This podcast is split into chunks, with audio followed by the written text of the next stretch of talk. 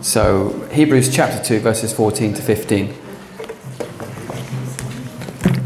It says, Since therefore the children share flesh and blood, he himself likewise shared the same things, so that through death he might destroy the one who has the power of death, that is, the devil. I'll read that again. Since therefore the children share flesh and blood, he, that's being Jesus, himself likewise shared the same things, so that through death he might destroy the one who has the power of death. Now, I don't know if you've noticed, but everybody in this room is made of flesh and blood. Yay, that's great, right? Um, so that is what we are. We are. That's what makes us human. We are made up of flesh and blood. I think uh, a couple of buckets worth of dirt, and the rest is water. Apparently, scientists say.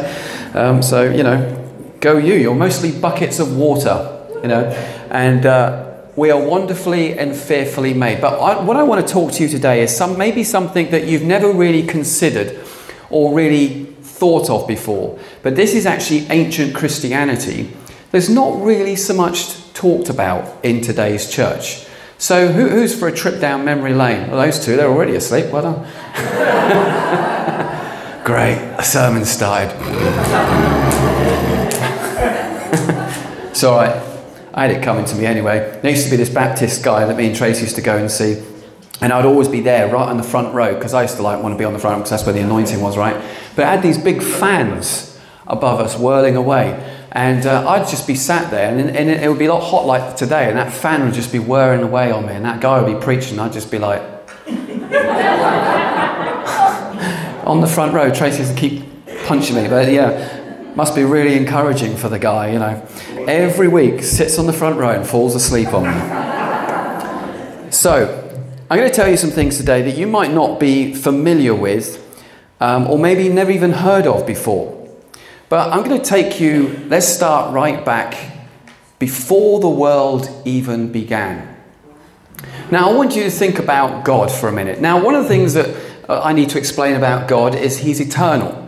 Now, most people can't cope with that because we are finite, God is infinite. Okay, so we're finite, we're limited to space and time, we're limited to natural things around us. But the, bio, uh, the, the theologians call God transcendent, which means he transcends natural laws and natural things. He's not bound by time. And also, God is eternal. And we're like, you know, we ask stupid questions. So we're like, uh, who made God then? Yeah, I get that all the time. Oh my God? Okay, right. It's like, okay, okay well, first of all, you are, you, as a being, a human being, you are in a, in a form of linear understanding. You only understand a beginning and an end. That, that's, that's all of the concept of everything you know in life as a beginning, as an end. But they can't cope with the fact that God has no beginning or has no end. It's like, that doesn't make sense. Well, of course it doesn't make sense because you can't fathom eternity. But just because you can't get your head round something, does that mean it's not real? Just because you, you know, electricity's always been there, but then one day someone managed to discover it. But just because you can't get your head around the, the, you know, the, the physics behind electricity doesn't mean it's not there, does it? Just because you don't understand the physics of how a plane flies doesn't mean that planes don't fly, does it? So what I'm saying is, what you don't get or you don't understand or we don't get and don't understand does not therefore invalidate something else existing beyond our understanding, does it? No, right. Because that's how we judge everything. It's like, well, if I don't get it, it can't be true. It's like load rubbish. There's loads of things that we don't get. I mean, women, I still don't get women. But okay, right. I'm in trouble. So anyway, so we know the story of Adam and Eve in the garden. And just before that, in eternity past, we have God the Father, God the Son, and God the Holy Spirit. And somehow in in that perfect unity, in that perfect unison, the Father saw fit to give his Son a bride. Now, I want you to think about that. The Holy Trinity, perfect, in unity. God is the I am. In other words, He doesn't need anything from you or me. He is completely self sufficient, self contained, all knowing, everything that he needs is all within himself and within that Trinity, that triunity, okay? And yet, somehow, God looked at his son and wanted to pursue a bride for his son. So he created the world. Because ultimately, humankind would become Jesus' bride, right? But I want you to think about this for a minute. But that could never have happened in the beginning. Because humankind, you see, you can only marry, or at least you should do, you, should, you can only marry according to your kind. Genesis has this very clear rule every animal, each to its own kind. Okay? Every, every plant, every tree, everything, each according to its own kind. So, how, how is it that this human race that God created in the beginning could ever become the bride of Christ? Because it's not the same kind. God is completely different from human. And it says in Psalms, it's Psalm 8 or Psalm 9, it says, What is man that you are mindful of him? You have made him a little lower than God, or the angels, as it, as it other translations say. Made him a little lower than the angels. Now, angels are powerful, powerful beings. They can do stuff that you and I can't do. They could travel so quickly, it's like a blaze of fire across the sky, okay? They are fast and they are powerful. And yet, God made us. We can't do that. We need to, like, get on a horse or. Uh, build a car, you know, just to be able to get from A to B quicker than we would if we walked, okay? I mean, that's, that's how limited we are. We are very limited as beings. Yet, what is man that you are mindful of him? Now, there's many that's conject- conjectured why did Satan deceive Adam and Eve in the beginning? And throughout all of church history, everyone has been, even, even on the Jewish side of things, they've all been consistent on this one point because Satan was envious. What is man that you are mindful of him, that you will come off your throne and in the cool of the day you'll spend time with Adam and Eve? What on earth are you doing? He's, he's not like, this is Satan speaking, he's not like me, this glorious, powerful angel. He's just this puny thing of flesh and blood. What is man that you're mindful of him? Because you see, I reckon, I'm, I'm speculating here, I reckon Satan knew something that even mankind didn't understand. He knew God was up to something. He knew something was going down. And he knew that mankind was very important in some way. And then we come to this verse here. Because obviously, God could, you know, we can only marry according to our kind. So there's no way that God could marry a human being or a human being could marry God. It's just not possible because you can only marry according to your kind. I appreciate most of you are like, whoa, Chris, we're, we're, the, the, bus left. I have no idea where you're going with this. Just, just, just hold on there for a second, okay? Because this will all become really clear. And in part, this verse is revealing to us what is going on here. Since therefore the children share flesh and blood, that's the children of God, he himself likewise shared the same things so that through death he might destroy the one who has the power of death, that is, the devil. Now, in some peculiar way that defies our understanding, God knew that man, in his current state, could not marry his son. And so we have the story, you know, of Adam and Eve and, and that, that ancient story of how Satan came into the garden and deceived mankind and they fell. And I think in part that was all along God's plan. Because if God was going to give humanity as his bride, then something has to change. Two things have to change. One, God has to do something that changes him. Theologically, that, that raises some tenuous points. And mankind would have to be changed to change him. And so we have this wonderful story here, which I think is the most incredible, incredulous thing to have ever happened that God, who is immutable, that means he doesn't change, he's the unchanging Almighty God, that in one moment he decided that he was going to become human. The eternal God, who is forever the same decided to do something that had never been done in all of eternity to actually change something where he would come into the body of a virgin and take on human flesh and be born fully as God and fully as man. That from that moment, because God is unchanging, so something changed. We can't say God changed because God is unchanging. But he did something that I imagine even the angels are like, what is going on here? That God took on something that now he's forever altered himself so that he's always human and always God. Forever. Before the incarnation, Jesus was sat at the right hand of the Father, but we don't really know what he was, but, but we know that when he was born of a woman, he became fully human and fully divine. And when he ascended back to heaven, he didn't go back to what he formerly was. He is now eternally Jesus the Son, but is also Jesus the human and Jesus God. Where's my, where is it? There we go. This is called, who, who's up for a little bit of theology? Anyone? Anyone? Yeah? Yeah? She, you've woken up now? Okay, that's good. All right. So, this is what theologians call the hypostatic union, okay? Big word of the day, hypostatic union. Here's another one, combine harvester. Okay, so look. So, a hypostatic union says that because what, what people were confused about in the early days was if Jesus, if God took on humanity, did that humanity somehow change his divinity? And did his divinity somehow change his humanity? Because if that's the case, then he's no longer God and he's no longer human. Uh-huh. So we have to come to what we call the hypostatic union. This is where two natures share the same space and time. So here I have a pencil and here I have a cup. Okay. Now when I put this uh, pencil in the cup, they're now both sharing. Look at that. The same space and time.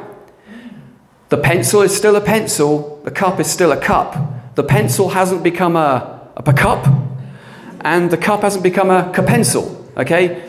It's still a pencil, it's still a cup, but they're both sharing the same space and time. That is literally what happened when Jesus took on flesh. He is fully God and fully flesh, sharing the same space and time, but no, at no point did that flesh affect his divinity or did his divinity affect, affect his flesh.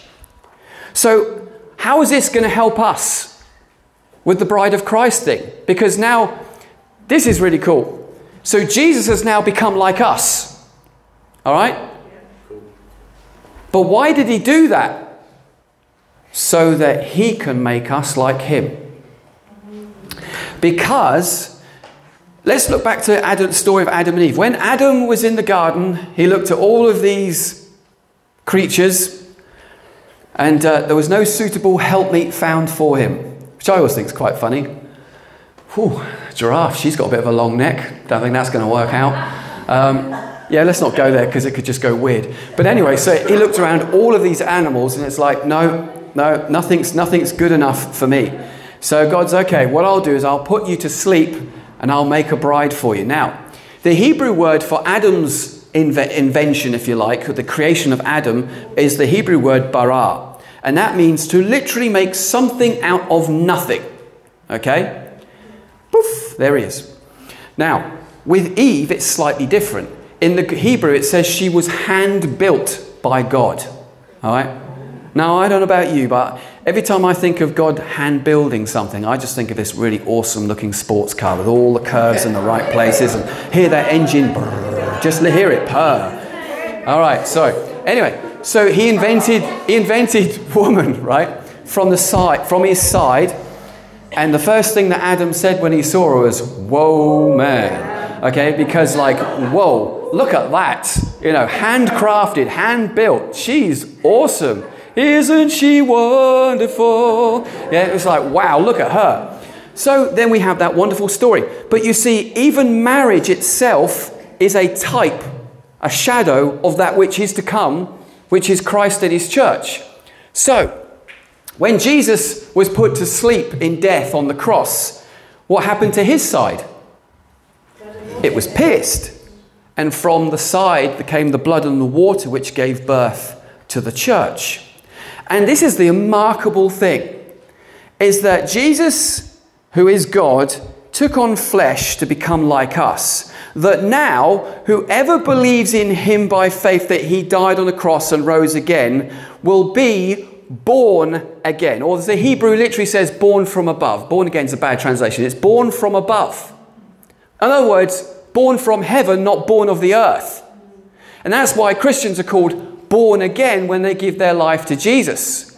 But born again into what? And in 1 Corinthians 15, it talks about you no longer take on the likeness of the first Adam, but Jesus, who is the second Adam, you now take on his likeness. And the Bible says that we become partakers of his divine nature.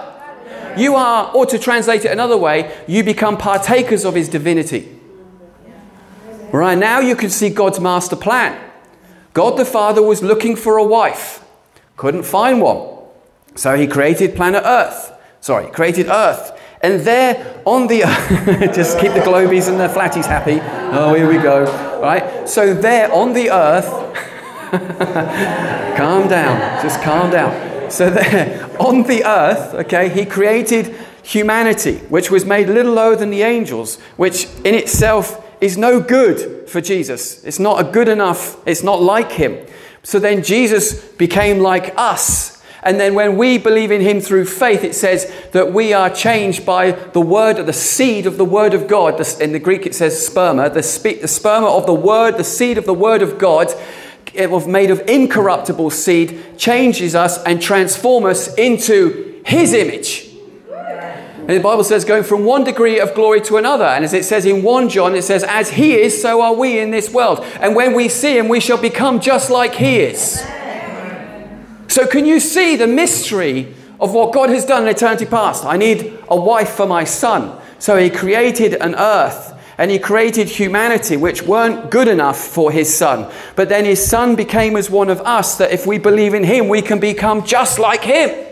And then Paul says in Corinthians, he talks about marriage of a man and a woman coming together and they become one flesh. He says, Of course, I'm not talking about man and woman, I'm talking about the mystery of Christ and the church.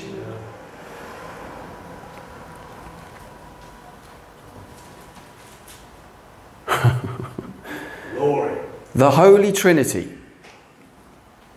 John 17 says, Jesus prays for his church, Lord, let them be one as we are one. Let us be one in them and one in us.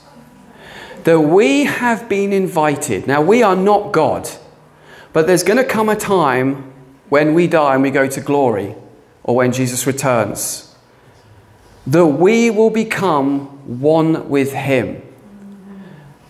We are already co members of his body, and we become invited into God's family, and we become into a place of unison with the Father, the Son, and the Holy Spirit. That is amazing, most fantastical miracle that now you might think, where are you getting this from? Because I've never heard this anyone say this before. All the early church fathers believed it. It's, it's all a part of early Christendom. It's what they believed. In fact, certain sections of the church still believe it. It's, it's again, it tends to be the modern day, the modern day evangelical church. They've kind of drifted away from the reality of this. But if you think it through logically and look at all the scriptures, it, you'll come to the same conclusion.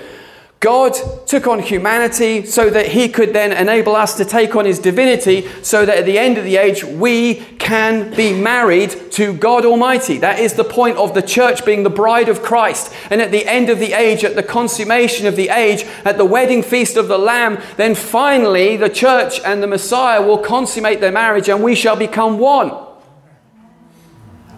That is our destiny. That is our hope beyond the grave. That is the power of the resurrection life. When we get baptized, we've got a baptism coming next week. Again, baptism. Yeah, it's going to be fun. So, again, baptism, it represents dying with Christ and coming up to new life in Christ and being resurrected with him and seated with him in heavenly places, as it says in Ephesians chapter 1 and chapter 2, seated at the right hand of the Father, far above all powers and principalities and dominions and rules and authorities. Hallelujah. When you begin to think on these things, you realize that Christianity is not just another religion or another choice of choices. It is beyond anything, anything that anybody has ever thought up or dreamed. It is beyond fathoming what God has done for us. And that's why it says in John 3:16, "For God so loved the world that he gave us his only son, that whoever believes in him shall not perish, but have everlasting life with God Almighty." Hallelujah. Hallelujah, that we, we become, we, we join in with the glorious uh, Trinity of God. We are not God, but we join with that, and we join with Him in a way that's beyond anything beyond our imagination. You know, I remember when I first became a Christian, you try and think about what's heaven like. And you think, and people say, oh, when you're in heaven, you'll be praising and worshiping Him all the time. And being a young Christian, I'm going, that sounds boring. Because my only point of reference was, and I loved my church back then, it was a C of E church. You know, shine, Jesus, shine. Are we going to do this forever? Fill this land forever with the fathers. That sounds a bit boring. Because that's the reason why we think these things is because we're thinking with the natural and we haven't taken our mind up into the heavenlies and have not thought that whatever God is and whatever He does is far beyond anything you could ever, ever even dare to think or imagine by His power that is at work within us. God is beyond your understanding. He's beyond your realm of your intellect. He made you. He has to be beyond those things. You know, a lot of people say, oh, well, Chris, you know, scientists have disproved God. I was speaking, to, we were out with the youth group the other day. And Claire, where are you, Claire? Oh, she's doing Sunday school. She's embarrassing, right? She's like one, she's one of those people that tell everyone about Jesus. I, I, don't, I don't know why. I just like, you know, hi, I'm Chris. But she's like, she's like, so uh, these, these guys, I mean, never seen in my life. So uh, what are you doing here then? Uh, well, you know, we're just hanging around, yeah. So, so what's your names? Um, if I'd said this, I'd have been told where to go by now. And she's like, well, what's your name? And she's like, oh, is Toby. Told all their names. And then she's like, so do you believe in Jesus then? And I'm like, oh, man, straight in, straight in there with the jugular. okay, she's straight in there. And, uh, and then one guy went, um, no, I believe in science. And I'm thinking, okay, by that answer you've just given, you really don't know much about science.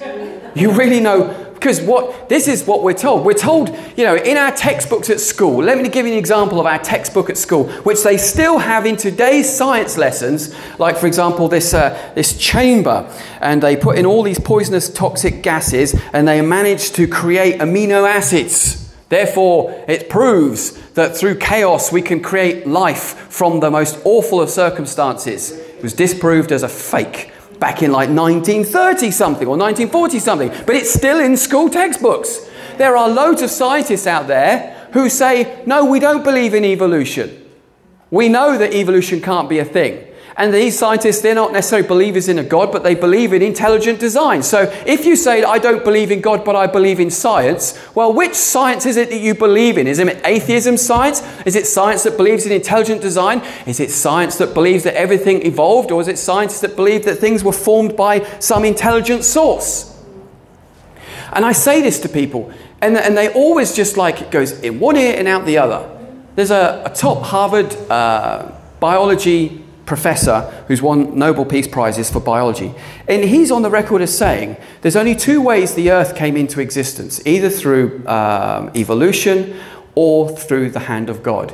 He said, But Louis Pasteur disproved evolution 150 years ago, therefore I cannot and will not subscribe to the fact that the universe was created by God. Therefore I believe that which is improbable and impossible because he couldn't cope with the fact that there is a God. He would rather believe the lie than believe the truth. And this is a guy who knows what he's talking about. This is a guy who does, you know, biology.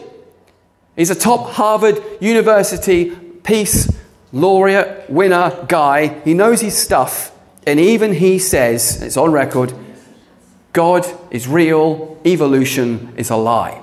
But you tell this to people, and it's still like, yeah, I just believe in science. Because I asked one guy once, I said, let's, let's get to the point. I said, if science proved tomorrow that God was real, would you believe in him? No. And there's the reason. Your science that you're saying is really a smokescreen for actually what your heart is really saying. When your heart is saying, I don't want to believe in God. I don't care if he's there or not. I do not want to believe in him. Because that's really the atheism of the West. People really, there's, there's people out there just generally have no idea. But there are people out there who are atheists, and they know they're atheists because they hate God, which is completely ironic because technically they're not an atheist. Can't hate what's not there. Since therefore the children share flesh and blood, he himself likewise shared the same things, so that through death he might destroy the one who has the power of death, that is the devil. Now, read that very carefully. You may not have noticed this before. We all know that Jesus destroyed the power of death, but that's not actually what it says. So that through death he might destroy the one who has the power of death. Destroy who? The devil. Destroy the devil. Hallelujah. So when Jesus died on the cross, it wasn't just for our sins, and it, and, and it wasn't just so that he could die so that we could, you know, uh, be changed and made like, just like him, but it was also to deal with the whole issue of the devil and the angelic rebellion. Jesus did that. And that's why it says in Colossians, at the moment of the cross, I mean, do you know what? They didn't see it coming, did they? They put him on the cross and that finally we have killed the Son of God. This is the demon speaking. Yes, we've got him. He's dead. He's a goner. Ha ha ha! How do you feel about that, Jesus? And then he dies. And then in an instant, something has changed. But no one, I probably guess, quite realized it instantly. But as it says in Colossians, in the moment of his death, he disarmed powers and principalities and the works of the devil. Oh, and brothers and sisters, humanity, which Satan had thought he managed to, they were low to start with, but now that they've fallen, they were the lowest of the low, and he didn't have to worry about them anymore. Now, all of a sudden, people who started believing in Jesus, what? That person who just got became a Christian there. Can you can you see what I'm seeing? He looks like he's clothed in the glory of God. He looks like he's clothed in Jesus' righteousness. He looks like he has power and authority over me. And then all heaven let loose. Hallelujah. Glory be to God. As the message of Christ went throughout the world and people were giving their lives to Jesus, and suddenly, where there was darkness in the world, light was coming back into the world through his Son. And the church is the body of Christ. Hallelujah. And that's why Jesus said uh, in Luke 10 19, he says, I've given you power and authority to tread upon snakes and scorpions and over all the power of the enemy, and nothing shall by any means harm you. Hallelujah. Because when that moment you get born again, in that moment you give your life to Christ, you get baptized and stuff, you are then taking on His righteousness, you're taking on His name, and you're taking on His authority. That you then, as the body of Christ on the earth, are authorized and deputized to do harm to the devil's kingdom. It brings a whole new uh, slight to this whole kind of Christianity where it's like, you know, Christianity is a wonderful religion because it's, it's humble, it's gentle, it's kind, but it is so, so powerful. So, so powerful. Hallelujah. And so I never want you to think ever again, oh, I'm just a Christian. Oh, I'm just this and I'm just that. That understand something.